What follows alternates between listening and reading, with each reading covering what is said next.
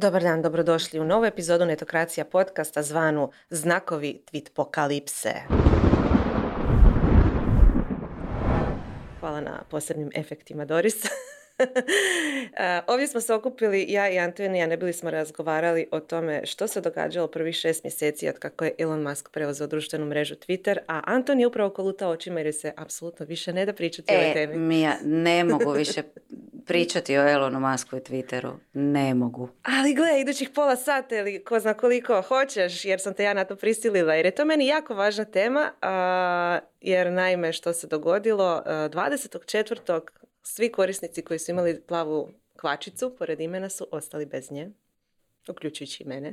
E, zato ti hoćeš pričati o tome, jer si e, ljutiš se što si ostala bez plave kvačice. Mislim da je to samo početak kraja. Šalim se, ne. a, Ne. Zapravo sam- sad bi trebalo biti ponosna na to. Sad sam ponosna na to jer je to znak prestiža. Nemam plavu kvačicu.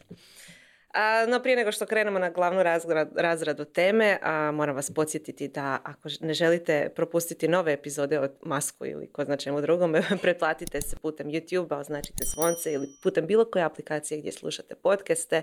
Ako se žurite i tražite određen dio podcasta, ali nemojte, cijela epizoda će biti posvećena samo jednoj temi.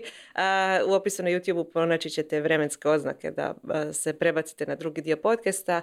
Hvala Infobipu koji nas je ugostio i hvala Doris što nas opet sluša, prati, uređuje i miče naše vlupere. Simbolično je to što su uh, plave kvačice nestale na datum 24. ili 420 na engleskom. Oni koji, se, uh, koji su u tu- kulturi trave znaju zašto je taj datum bitan. Elon Musk je valjda kralj toga. A prvotni datum koji je trebao biti je bio prvi četvrti ili ti prvi april. To dovoljno samo pokazuje koliko je ozbiljan Elon Musk oko svojih odluka.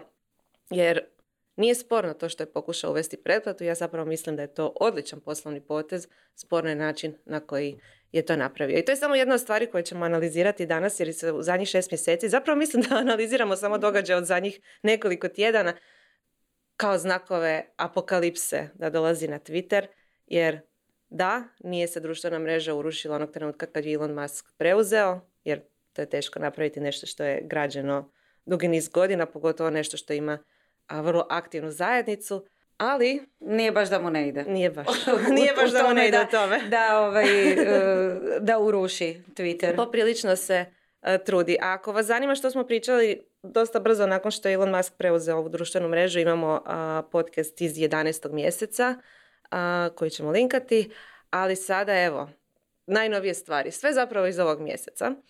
A, čitala sam intervju s Elonom Muskom od 12.4. a, prije uvođenja a, ovih e, novih pla- plavih kvačica, gdje je u kratkim crtama rekao da je korištenje usluge rekordno, usprkos tehničkim poteškoćama tu i tamo stranica dalje funkcionira.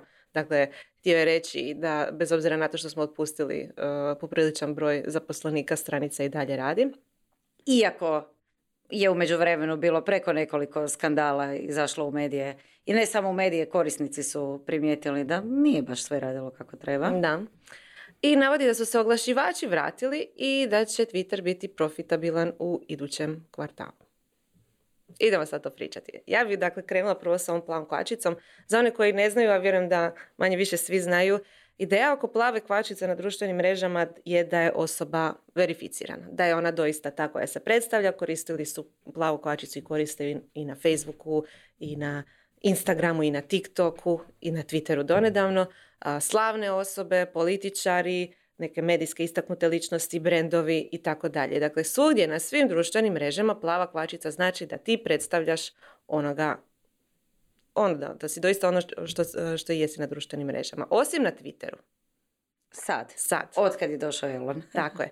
I cijela ta promjena zapravo načina na koji se koristi ta plava kvačica ili Twitter Blue, kako ju Elon Musk naziva, odnosno premium usluga, je glavni izvor konfuzije. Kao što sam rekla, dakle nije problem uvesti pretplatu, da pače, potreban je novi izvor prihoda, oglašivački biznis na kojem se temelji Twitter je loš biznis, u padu je konstantnom i naravno da treba naći nove izvore prihoda, ali ne na način da se prodaje um, verificiranost. Dakle, verificiranost je bitna da se, evo, e, baš evo citirat iz BBC-a, da se to koristi kao alat za provjeru autentičnosti i dizajnirani da pomogne u zaustavljanju lažnih računa i širenja dezinformacija. Onog trenutka kad je Elon Musk dopustio da svako ko ima 8 dolara u džepu mjesečno kupi plavu kvačicu, došlo je do čega? Vala dezinformacija, lažnih računa, kripto prijevara i drugih stvari. Znaš što meni nije jasno? Kako se ovo sad događa opet sa plavim kvačicama? Jer se to već, to je već bilo isto negdje u 11. 12. mjesecu kad je rekao da svako ko želi imati plavu kvačicu može mora platiti Twitter Blue i bilo je prvo 20 dolara pa su neki javno pregovarali 8 dolara i onda se dogodila sva sila onih skandala da su neki platili da budu verificirani brendovi, političari, novinari i tvitali su gluposti i sad opet ovo. Kak? Kako kako? Zar Ellen, Elon nije ništa naučio da možda ne bi trebao naplaćivati i vezati pretplatu uz, uz verifikaciju? Pa on je to riječio na način da makne apsolutno sve takozvane legacy plave značke, dakle da doista plave značke imaju samo oni koji su to platili.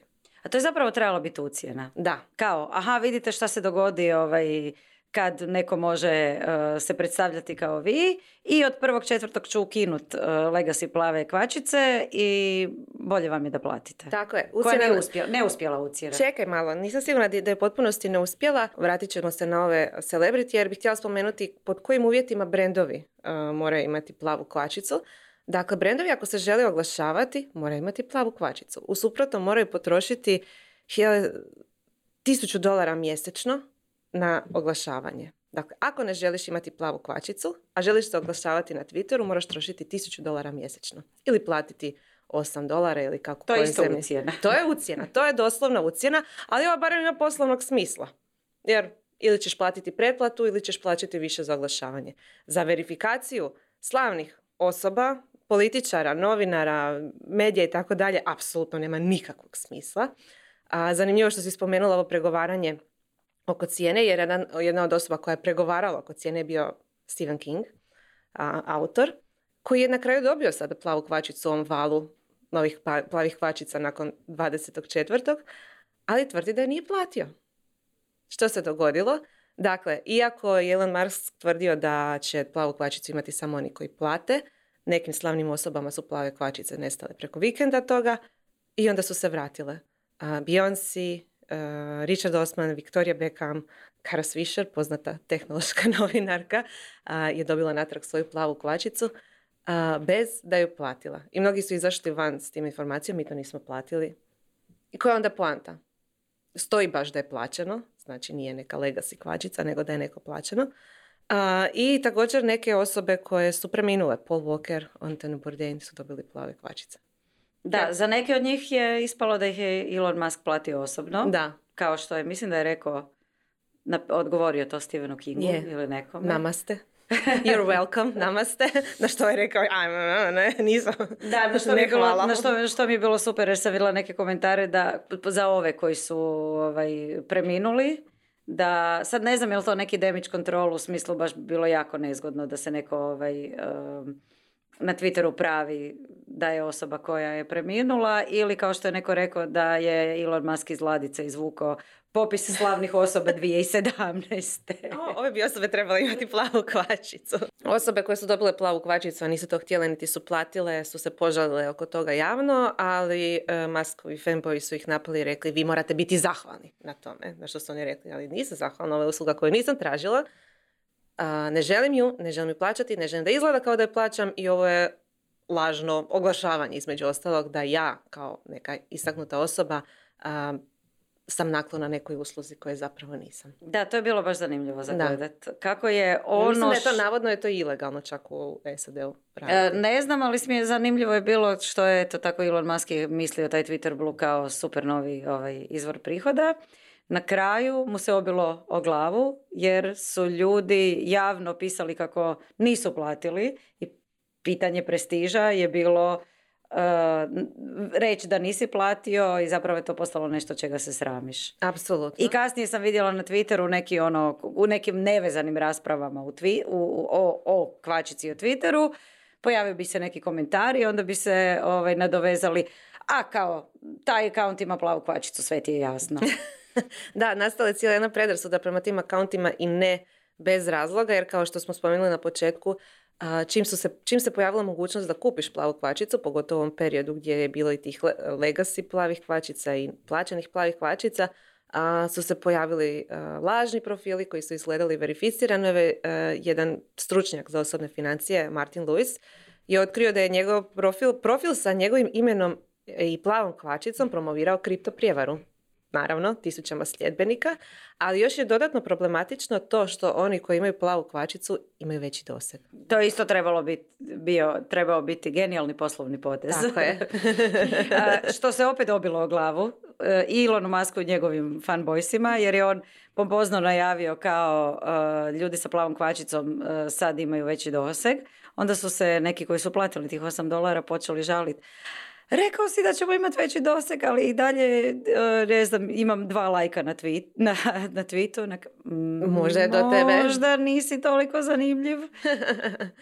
I kad smo kod toga, kad si spomenula da je sad postala svojevrsna sramota, barem u nekim krugovima imati plavu kvačicu, pokrenuo si cijeli pokret, Block the Blue, koji je pokrenuo jedan od naj, ono, vrlo popularnih Twitter profila Drill, uh, satirični profil, koji je čak napravio i nekakvu skriptu uh, koja je omogućavala automatski blokiranje a, profila s plavom kvačicom, skripta više ne funkcionira, ali dalje postoji taj cijeli pokret da čim vidiš nekoga na svom timelineu sa plavom kvačicom, da ga automatski blokiraš, jer pretpostavljaš da pripada nekoj vrsti ljudi s kojim se ne želiš poistovjećivati. E, jesi ispratila što se dogodilo s Drillom? Ne, što je bilo zadnje? Znači, njemu su uporno vraćali plavu kvačicu da. i onda je on mijenjao username, odnosno handle, da bi se kvačica maknula. Uh, i, ta, I onda bi dobio kvačicu, onda bi on opet promijenio i onda bi dobio i na kraju uh, mu su mu prestali stavljati kvačicu, ali je ostao sa, zaglavljen sa tim nekim glupim, glupim usernameom koji sad više ne može promijeniti. Mislim da je ovo jedina društvena mreža gdje korisnici, barem dio njih, aktivno izbjegava imati plavu kvačicu i gdje se blokira takve korisnike. Tako da da, možemo reći da je ovo jedan od znakova tweet pokalipse gdje jedan cijeli poslovni model se implementira na potpuno krivi način i tu smo gdje jesmo. No, pokušavala sam doznati za pripremu ovog podcasta koliko zapravo ima Twitter Blue pretplatnika. Brojke su najrazličitije, ovisno o kojem izvoru govoriš. Od nekih vrlo malih brojki pronašla sam negdje najveću da je a, tvrtka Sensor Tower procijenila u ožujku da je a, platforma imala 386 tisuća pretplatnika, ali čak i da je toliko velika brojka, jer sve druge procjene koje sam našla su puno manje. Twitter ima 300 milijuna korisnika, ovo je 300 tinjak tisuća i ako pomnožimo sa 8 dolara, to je 3 milijuna dolara prihoda mjesečno a prihod od oglašavanja je bio 5 milijardi dolara godišnje prije nego što se dogodila cijela tweet pokalipsa, što je bio dakle glavni izvor prihoda a, Twitteru. Sada što je s prihodima od oglašavanja nitko ne zna. A ja sam našla procjenu da, da, e, su pali e, sigurno za milijardu dolara, a možda i više. Da, teško je procijeniti, ali zasigurno je da su neki veliki brendovi uh, otišli. Evo, glavni simbol tweet pokalipse mi je bio Vendis. Vendis ima ogromnu prisutnost na Twitteru. Uh, taj profil je toliko puta citiran u svim marketinškim predavanjima, udžbenicima i tako dalje, jer su napravili fantastičnu komunikaciju, satiričnu, jako često vrijeđaju svoje korisnike što oni super prihvaćaju sa dozom humora.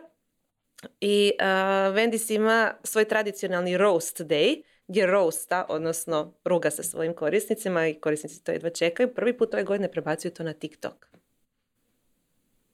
Nije li ti to Tweet znak? pokalipsa. Tweet pokalipsa.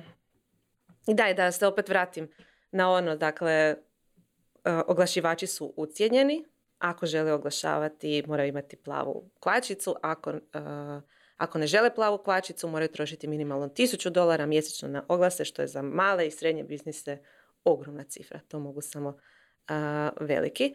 Također našla sam i izjave recimo za Financial Times gdje je više reklamnih agencija, agencija koje se bave medijskim zakupom rekla da gotovo svi veliki brendovi koje predstavljaju su pauzirali potrošnju na Twitteru, a što je glavni razlog? maskovo, maskov ad hoc pristup nadziranju sadržaja i odluke da otpusti mnoge svoje timove koji su se bavili prodajom oglasa. Dakle, odjednom svi oni koji su se bavili zakupom oglašavanja su ostali bez ljudi s kojima su komunicirali o tome. Postavljali su im pitanja, ok, zabrinuti smo oko sigurnosti našeg brenda, što je sa moderacijom sadržaja, što je s ovim odlukama. Ljudi s druge strane nisu mogli dati nikakav odgovor. Ako ništa drugo, brendovi su pauzirali oglašavanje. No, treba imati na umu da su mnogi veliki oglašivači i dalje ipak prisutni na Twitteru, Apple, Disney, McDonald's i tako dalje. Da, ja ne znam, ovaj, uh, jel obraćaš ti pažnju na oglase na Twitteru? Da, potpuno su suludi. Mislim, pri, nikad nisu bili dobri. uh Uvijek su bili ili danima, tjednima isti oglas u, u feedu i mislim brendovi i agencije su se često žalile da je targetiranje na Twitteru loše. između ostalog, zašto se nama prikazuju jedni te isti oglasi uh, u feedu? Zato što se zapravo nije puno oglasa prikazivalo na našem tržištu. Zato su ti se prikazivali jedni te isti. Da smo, da si negdje u nekom naprednijem tržištu, bilo je malo raznolikosti, ali kod nas je bila, ne znam, jedna Coca-Colina reklama me targetala tri tjedna konstantno. Ali zato što Coca-Cola veliki oglašivač i ona se oglašavala na Twitteru prema okay, Hrvatima. ali generalno u usporedbi sa nekim drugim platformama e, dojam je da je Twitterov e, ovaj, sustav za targetiranje i plasiranje oglasa prilično rudimentaran. Apsolutno. Mislim da je Mario Frančešević iz agencije Seek and Hit nedavno rekao mi podatak da izgleda kao e, Facebook prije deset godina, sustav za oglašavanje. Tako izgleda. Tu je zapeo. Da, e, ali sad kad, su otiš, kad je dosta ovaj oglašivača otišlo i kad je uh,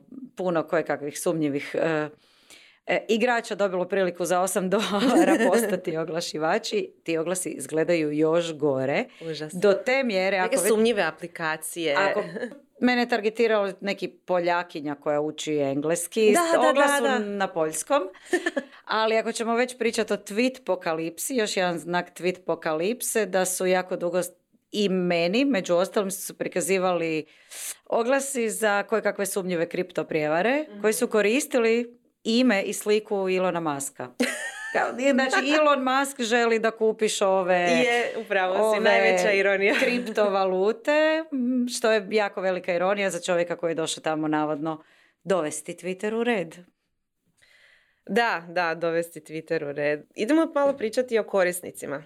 Što se događa? Najavljen je bio veliki egzotus korisnika, svi bježe na Mastodon, traže druge, traže alternativu Twitteru i tako dalje. Međutim, onda se to prestalo događati. Neki su se e, pod vijenog repa vratili na Twitter jer ipak je tamo njihova zajednica, neki su samo prešutili sve. Mastodon je dobio uh, značajan broj korisnika, ali i dalje uh, ne toliki kao, ni približno naravno kao Twitter. pa sam pokušavala doznati što se zapravo dogodilo sa brojem korisnika i na uh, servisu Notes od Substacka, koji isto, koja je isto nekakva alternativa Twitteru, uh, novinar Casey Newton je napisao o, moram objavljivati sadržaj na Twitteru zato što je tamo moja publika. Ali tvoja publika je pala 7,7% u trećem mjesecu i to je bio treći mjesec uh, konstantnog pada korisnika Twittera. Da, by the way, uh, Casey Newton, kojeg pratim, je napisao sjajan esej o tome zašto se ne može maknuti s Twittera. Što je rekao? Pa da smo svi navučeni jednostavno. Koliko god bio loš, kritizirali ga, svejedno, pogotovo novinari, pogotovo neki influenceri i ljudi koji su, ajmo reći, neke javne ili polujavne ličnosti. Jednostavno svi smo navučeni na, na tu interakciju i na taj feedback i na tu publiku koju, koja tamo je ali napisao je tamo, to je bilo baš u povodu lansiranja novca, Substackovog servisa koji je, uh, ajmo reći, za mikroblogging, odnosno konkurencija Twitteru. Rekao je da točno to da uh, sve manje i manje ljudi ima i da sve manje dobiva tu taj svoj neki dnevni fiks na Twitteru. da, upravo to. Evo, kao dokaz tom ja ću pokazati moj konstantno otvoreni tab. ja sam još korisnik Tweedeka razvila sam naviku za njih, pa možda ne znam, neću reći koliko godina će to odati moje godine, da mi je Twitter uvijek otvoren dok radim sa strane, moj feed je tamo, koristim Tweedek zato što je on uvijek prikazivao kronološki tweetove i mogao se lako i pratiti kronološki određene liste. Tema koje te zanimaju, pratiti svoje notifikacije, privatne poruke i tako dalje. I uvijek imam naviku da što god da radim, sa strane mi je feed na Twitteru, uvijek mogu baciti toliko vidjeti što se događa. Ja ne mogu naći nijedan servis koji će mi to zamijeniti. Možda nekakav RSS čitač, iako i to je nešto što je upitno i zar ćemo se doista vraćati na RSS kao tehnologiju. Da, Nema. Uh, nemam baš uvijek otvoreno, ali imam naviku otići na Twitter uh, par puta dnevno i pogledati, onda nekad scrollam više, nekad manje.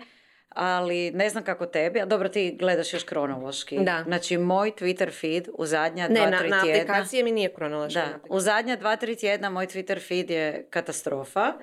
Uh, što kad je izašao algoritam, kad su open sourceali algoritam je sve jasno zašto, jer plasiraju ti neke uh, tweetove od ljudi koje ne followaš, ali su dobili puno pozornosti i puno angažmana na potpuno blesave teme. Uh, tipa je li, uh, je li privilegija ako si odrastao u kućanstvu u kojem te neko naučio skuhati jaje. To je to već kultan tweet. da, i druga američka politika. Znači američka politika, rasprave iz američkog društva i ovaj senator u Pensilvaniji je na, ovdje izjavio, mislim, apsolutno me to ne zanima. Da, ne zanima te, ali to i pokazuje koliko je Twitter važan za američku politiku. I s obzirom na to da se kreću i pripreme za novog izbora uh, predsjednika u SAD-u, koja koja će društvena biti važnija mreža od, od Twittera, eventualno TikTok, ali opet to je potpuno drugačiji način korištenja društvene Da, zapravo mreže. bit će zanimljivo gledat. Šta, šta će biti, em zbog Ilona Maska, em zbog toga što je Twitter fakat. Gubi se. Ajmo reći da se gubi. Mada, da, naravno treba imati na umu kad govorimo o broju korisnika, da je broj korisnika Twittera padao i prije maska, nije to ništa novo, ali ne ovom brzinom. Usprkos tome što nam je teško otići s Twittera, broj korisnika dalje pada. I naravno treba imati na umu da, s obzirom na to da Twitter više nije na burzi, Elon Musk niti ko drugi nije obvezan, niti mora davati ikakve podatke o broju korisnika, prihodima od oglašivača i tako dalje, tako da što god on kaže, može reći.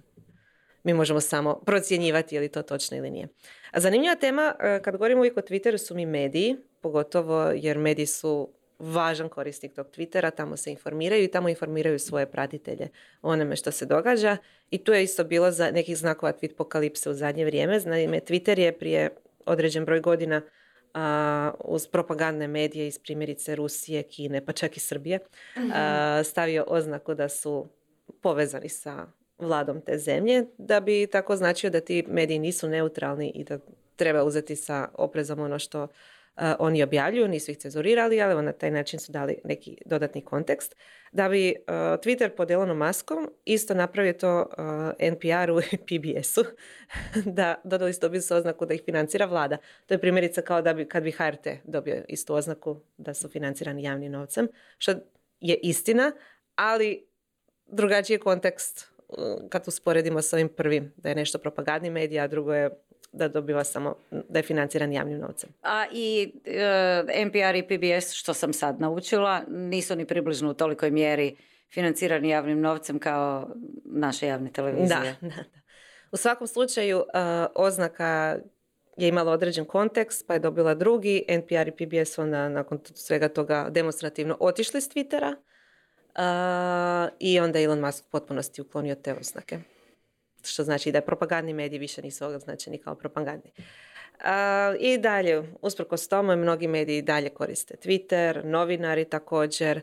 Uh, pratila sam recimo Reuters, uh, od kako je krenula tweet apokalipsa, oni su se aktivno pokušali prebacivati na Mastodon, prepalčena sam na neke njihove newslettere, uvijek bi na početku stavljali pratite nas na Mastodontu, sad su i oni odustali od toga. sad su taj link samo prebacili negdje u footer maila. Da, aktivni su i tamo, ali Twitter je dalje Twitter. Da, mislim da uh, isto ko, što je uh, broj korisnika Twittera pao, toliko je se broj korisnika Mastodona povećao, ali nedovoljno. Da. Nedovoljno jer to je ovaj prekomplicirano bilo da bi se svi odjednom prebacili i na kraju dana lakše ostati tamo gdje ti je publika. Točno to. Čak bez obzira na to Mastodon i Twitter funkcioniraju zapravo gotovo identično. Mastodon je malo kompliciraniji za neko prvotno korištenje dok se ne navikneš, ali gotovo dvije identične usluge i ovo ne može zaživjeti samo zbog publike. Evo, na primjer, ovaj, Substack je lansirao Notes uh i ja sam pretplaćena na mnoge newslettere na Substacku i aktivni sam korisnik Substacka, nisam otvorila Notes još. ja jesam, zanimljiv je, ali mislim da se najviše koristi kao nekakav um, promo kanal za promoviranje vlastih newslettera. Pa mislim to je kao da oni, oni negiraju da je to alternativa Twitteru, nego za interakciju s publikom. Autora newslettera. Inače, Twitter je blokirao linkove sa uh, Substackovih noca. Isuse, koliko toga se dogodilo, Mija. Kad si kod toga, Antonija je izvukla super jedan tweet uh, od prije, kada, od jučer, kad snimamo ovo. Neko je tweetnuo, what is the dumbest thing Ellen has done at Twitter so far? i uh, profil se zove Best of Dying Twitter. pa ćemo Antoni ja sad čitati neke od uh, tih stvari jer toliko se toga dogodilo da smo i mi pozaboravljali. I evo, uh, jedan, jedna od stvari koja je, koja je neko napisao da je otpustio osobu što je bilo s njima imao, on je bio u kolicima poteškoće s kretanjem imao, a on je bio na do not fire listi, dakle ne, ne otpustati osobu. Na kraju mu je platio navodno 100 milijuna dolara to je izmišljena A to je izmišljena brojka, ali, da. opet mu se obilo o glavu. Kontekst je takav da je Twitter je akvizirao, uh, mislim da dizajnersku agenciju koju je imao, uh, mislim da je Hali bio suosnivač. Da, on je oni, dizajner. Oni su ih akvizirali. Uh, Hali je islanđanin pa uh, je htio platiti što više poreza i rekao je nemojte mi, nemojte mi isplatiti svotu odjednom, nego kroz plaću. Tako da imaju jako, jako veliku plaću u sljedećih 10-15 godina. U slučaju da dobije otkaz, Twitter mu je dužan svu tu plaću isplatiti odjednom. Plus nije pomoglo to što je osoba s poteškoćama u kretanju i naravno kad je e, stavio sliku sebe i kad je cijeli svijet vidio koga je Elon Musk otpustio. Da, nije pomoglo i to što je Elon Musk bio jako bezobrazan. Apsolutno, jako ja, Jako javno, jako bezobrazan. I sprdo ga je doslovno je rekao da se on izvlači na, na svoju bolest kako ne bi morao raditi. Da. Između ostalog, uh, evo, drugi tweet što je Elon Musk napravio, otpustio je cijeli PR i medija odjel, tako da novinari nisu mogli dobiti objašnjenja o bilo čemu čak ni u ovakvim slučajevima. A možda bi je stvarno trebao ne otpustiti mm nekoga za komunikacije. Uh, jedna od stvari koja se isto spominje među najgorim stvarima koje Elon Musk napravio je izgubio je otprilike milijardu dolara prihoda od oglašivača, ali ima i nekih sitnih stvari na koje smo već zaboravili, koje su isto jako bile glupe, a to je uh, kad je uh, tek preuzeo Twitter pa je programere tražio da isprintaju sav kod koji su napisali prošloga tjedna. Isprintaju.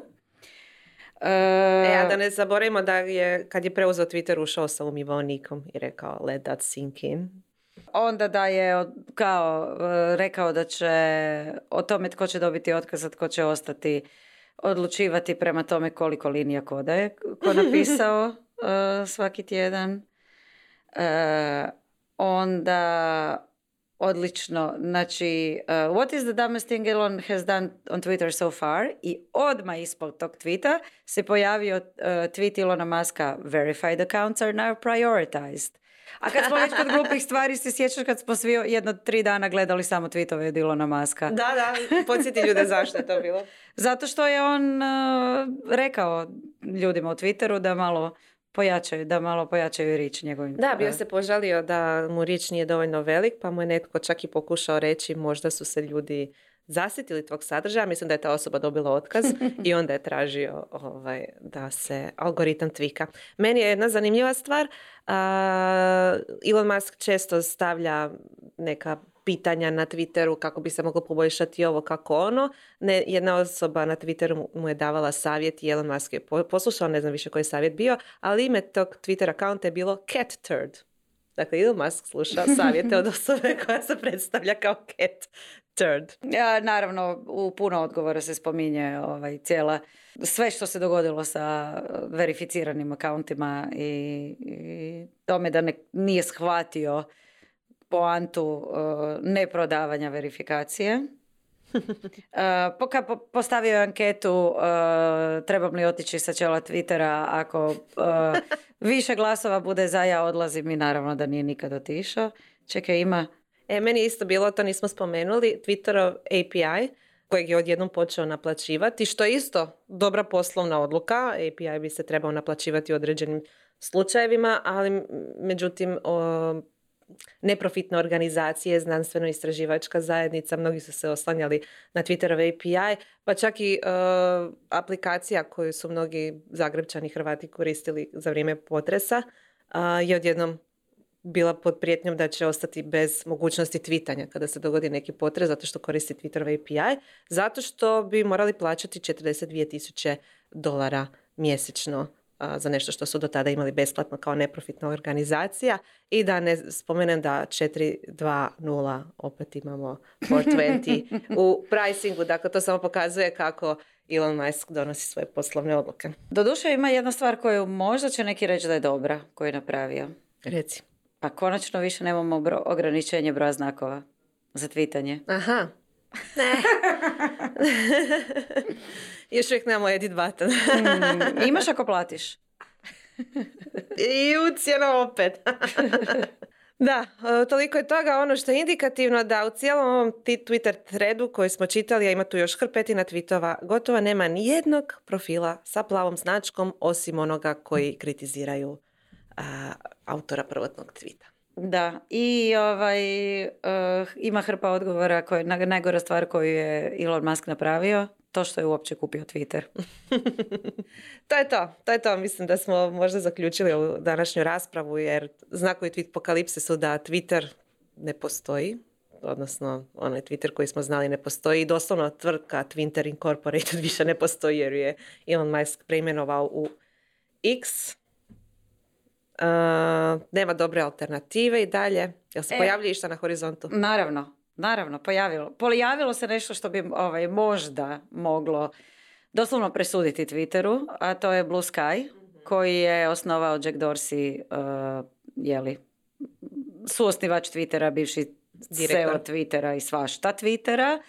Eh, koji je u principu eh, i dok je bio u Twitteru zagovarao to da Twitter postane open source eh, decentralizirana društvena mreža. Da bude protokol, a ne društvena mreža. Da? Decentralizirana, odnosno protokol znači da ako netko izgradi publiku na Twitteru i stvori neki sadržaj na Twitteru, kad poželi otići na drugu društvenu mrežu, je vlasnik svega toga i može to prenijeti na neku drugu platformu, što nijedna društvena mreža zapravo trenutno ne omogućava koliko vidim, doduše na Twitteru, ovaj, korisnici koji su dobili pristup Blue Sky su oduševljeni i pričaju da bi to moglo konačno biti to.